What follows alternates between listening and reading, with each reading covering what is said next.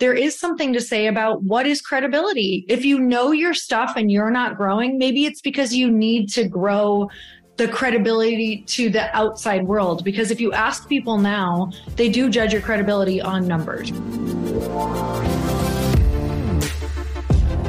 Welcome, everybody, to the Chris Harder Show, where we are making you unapologetic about your pursuit of success, knowing that when good people like you make good money, they can then do great things. My name is Chris Harder, and several times per week, I will bring you epic guests, solo episodes, and every single tool, trick, and skill set you need to grow your business, grow your money mindset, and to grow your wealth to levels that you have never reached before. I've ended up in a unique place in life where I've got the experience, the connections, and all of the secrets that it takes to be successful. And and I'm lifting the curtain to reveal it all to you in an effort to help put you in a position of abundance so great that you can then be as generous as possible. So let's lock arms and let's get started. And we're back with another episode of He Said, She Said. Okay, so we're always wrecking our brains on like, what are we going to talk about? What's the episode going to be about? What's going to be valuable to people? And I think I know what would be really valuable to people today. And let me give you some backstory. Somebody recently asked me, he said, Hey man, listen, I'm working really hard to be the expert in my space. And, and I applaud his honesty. Actually, he goes, I feel like I've got the swagger. I feel like I've got the knowledge. I feel like I've got the expertise. I feel like I've got all the it factor to be like the guy that everybody turns to in my space. Mm-hmm.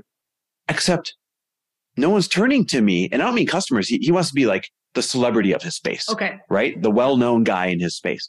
He's like, no one's putting me on that pedestal yet. And, and I've been working at it for over a year. And I said, okay, well, let's examine what effort you're giving towards being propped up as one of the best in your space. Mm. And by the way, I want to start by saying there's nothing wrong with wanting to be the best in your space. I think yeah. everyone should want to be the, the best in their space. Totally. Everybody should want to be recognized as adding value. Everybody should want to be the it guy or the it girl when it comes to what they teach. Otherwise, why are you in it? Right. So I really applaud this guy and his honesty and his question. So I said, well, here's what it takes to be the it guy or the it girl in your space. Here's what it takes to be well known. It takes not a year, but years mm-hmm. of consistent output, adding as much value as humanly possible to as many people as humanly possible. He said, well, what does that look like in execution? Mm-hmm.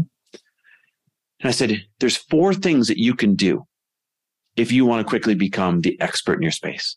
The first one, you got to put yourself on a podcast tour.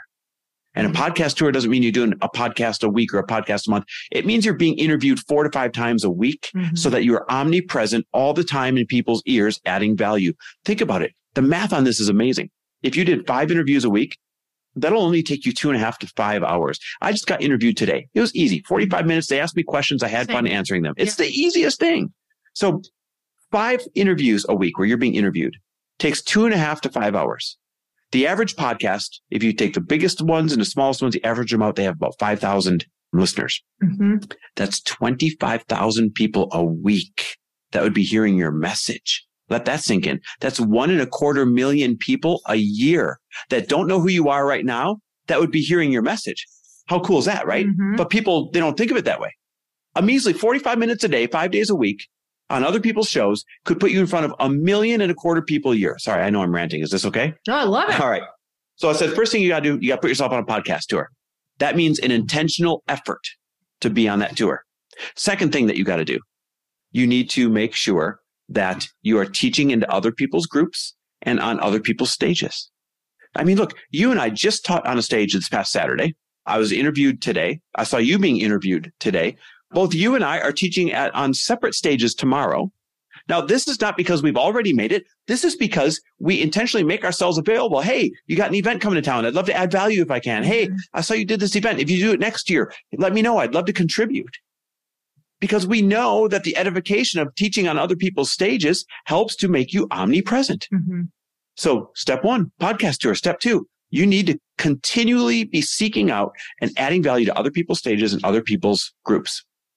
And let me tell you, there's nothing, there's nothing more powerful than somebody edifying you into their group that they've already built trust yes. with, right? Mm-hmm. And the third thing that you have to do, you have to get PR about yourself. There's so many articles now, uh, not articles. There's so many online sources. I mean, they are trying to fight for clicks. They're trying to fight for eyeballs. They're looking for interesting stories. You can be the solution to that. You or somebody on your behalf needs to be pitching you all the time so that you've got it at least an article a week that you can share about yourself that somebody else wrote, yep. if not multiple. You do this three pronged approach, other people's stages and groups, other people's podcasts, and articles written about you for edification and for social proof. Mm-hmm. Along with obviously, you know, the, the obvious thing being give good information. Don't give a half-assed information. You give an effort at doing this for a year and people will say, Oh my God, everywhere I look, it's Lori. Everywhere I look, it's so and so. You will be omnipresent in here. You know who's done such a good job of this? I want to give her a shout out right now and applaud her. Jen Gottlieb. Mm. And she is mm. not shy about sharing this. No, it's so good. The world didn't put her on a stage. She asked to be on the world stages. The world didn't write all the articles about her. She asked and submitted to have people write articles about her. Mm-hmm. The world didn't say, teach into my group, teach in my mastermind, or come onto my podcast. She submitted saying, Hey, I'd love to come on your podcast and add value about X, Y, and Z. Yes. She did that at nauseum for the past year. I've never seen anything like it. And she is what everybody would call an overnight sensation, an overnight. So no, she worked hard to earn that celebrity, giving good knowledge seven days a week, 365 days a year. Mm-hmm. And boom, now everybody knows her and loves her and knows that she's a credible source to go to. So if people take anything out of this rant, it's that you create your own celebrity. You put yourself on the pedestal for other people to see and discover. You don't sit around waiting for someone else to do it just because you've got the swagger or just because you've got the talent or just because you've got the correct messaging. Yeah, I want to add, I think another great way to do this is to also collaborate with people who maybe are experts or collaborate with people who are in a similar so good. Yes. People have already gone. Collaborate yes. with them. Yes, collaborate with them, be seen with them, join their groups, mm-hmm. go to mm-hmm. their events, take pictures with them so that you're associated with those people in that arena. For me, when I was launching a book, it was so important for me to be seen with other great authors who had yes. great books. That gave me so much credit so quickly, taking pictures with Gabby Bernstein, Lewis Howes, Jack Canfield. Great authors. Great authors. Yes, going to their events. I went to their writing workshop. So it's like, whoa, she's really putting herself in this arena. And then it's funny, I had this same question at our live podcast.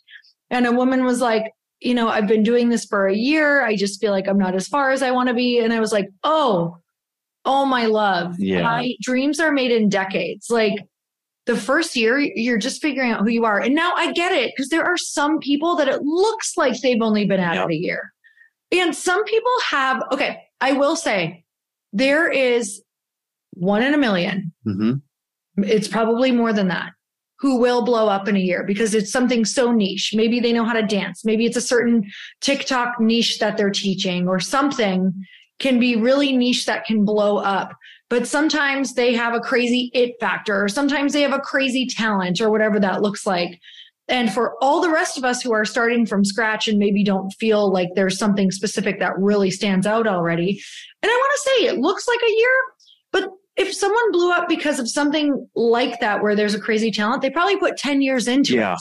Yeah. So that's what we're missing is even when the people blow up in a year, they probably put so much time leading up to the, that moment. I think you can do it in two years. I really do. I think the first year is honing your craft, if amplifying your knowledge. Set that expectation. Well, but yes. Well, no, listen, if you're really hardcore about it, if you really want speed and urgency to be right. seen as the expert in your space, I believe you can do it in two years. I believe the first year is spent honing your craft, amplifying your knowledge, and figuring out your story in your niche mm-hmm. and perfecting it. And the second year is getting that on all the stages, all the podcasts, all the articles with all the other experts that are in a similar space mm-hmm. with urgency. Yeah. Daily omnipresence. I believe you can do it in two years, but that was for the person who is like, give me that rocket ship. I'm going to put forth the effort and the sweat it takes to, to go that quick. Mm-hmm. Otherwise, guys, you'll overestimate what you think you deserve in a year or two, and you will underestimate how great you can be in five. Yeah, and it's it's interesting. I just want to say one other thing about looking credible in a year or two. There's a lot that goes into it as far as what does it look like to the outside world. You might have an amazing page on Instagram or TikTok that has so much freaking information, but if your numbers are low, you might want to look into getting into some contests. You might want to look at running contests with other people who you Your can peers. get your numbers up. Yeah. You might want to look at paying to play. Mhm. Because if you think you're going to be an expert in two years and your audience is not growing, the world puts credibility in your numbers. So I'm just being really honest that if you're like, wow, I haven't blown up yet, well, some of the people who have bought their way there. Yeah. And this is like a, a It's not a malicious. topic. Yeah, for some but, but it's not malicious. They don't buy their followers. That's not what you're advocating. What you're advocating is they put themselves in the giveaways with Yes. the in the right circles where they're getting the right type of people. with your own Yes, they're curating them themselves. again because there is something to say about what is credibility. If you know your stuff and you're not growing, maybe it's because you need to grow the credibility to the outside world. Because if you ask people now, they do judge your credibility on numbers. Jenna just did one the other day and she she shared it. Like Yeah.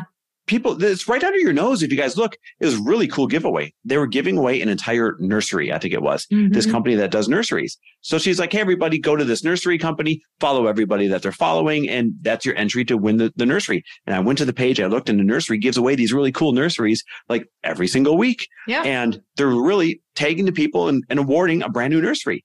and People that's are how the nursery is also growing Right. their brand. and so Nursery think of who goes to follow the people the Yes. nursery is following is aspiring moms or dads or whoever, whoever it is that you're trying to attract. So it's right under your nose. People are putting the effort forward to creating the buzz Mhm. that they want about themselves. And if you're listening to this and you think, oh, that's that's inauthentic. I'm just gonna wait till I've earned it. Well, I'll see you in a hundred years. Yeah, and, yeah, and actually, here's the irony. Ready? game. I'll never see you. No. I'll, I'll never see you. And you can hate me for saying this, or you can love me for for opening up your eyes. I don't care what side you're on. I just speak the truth.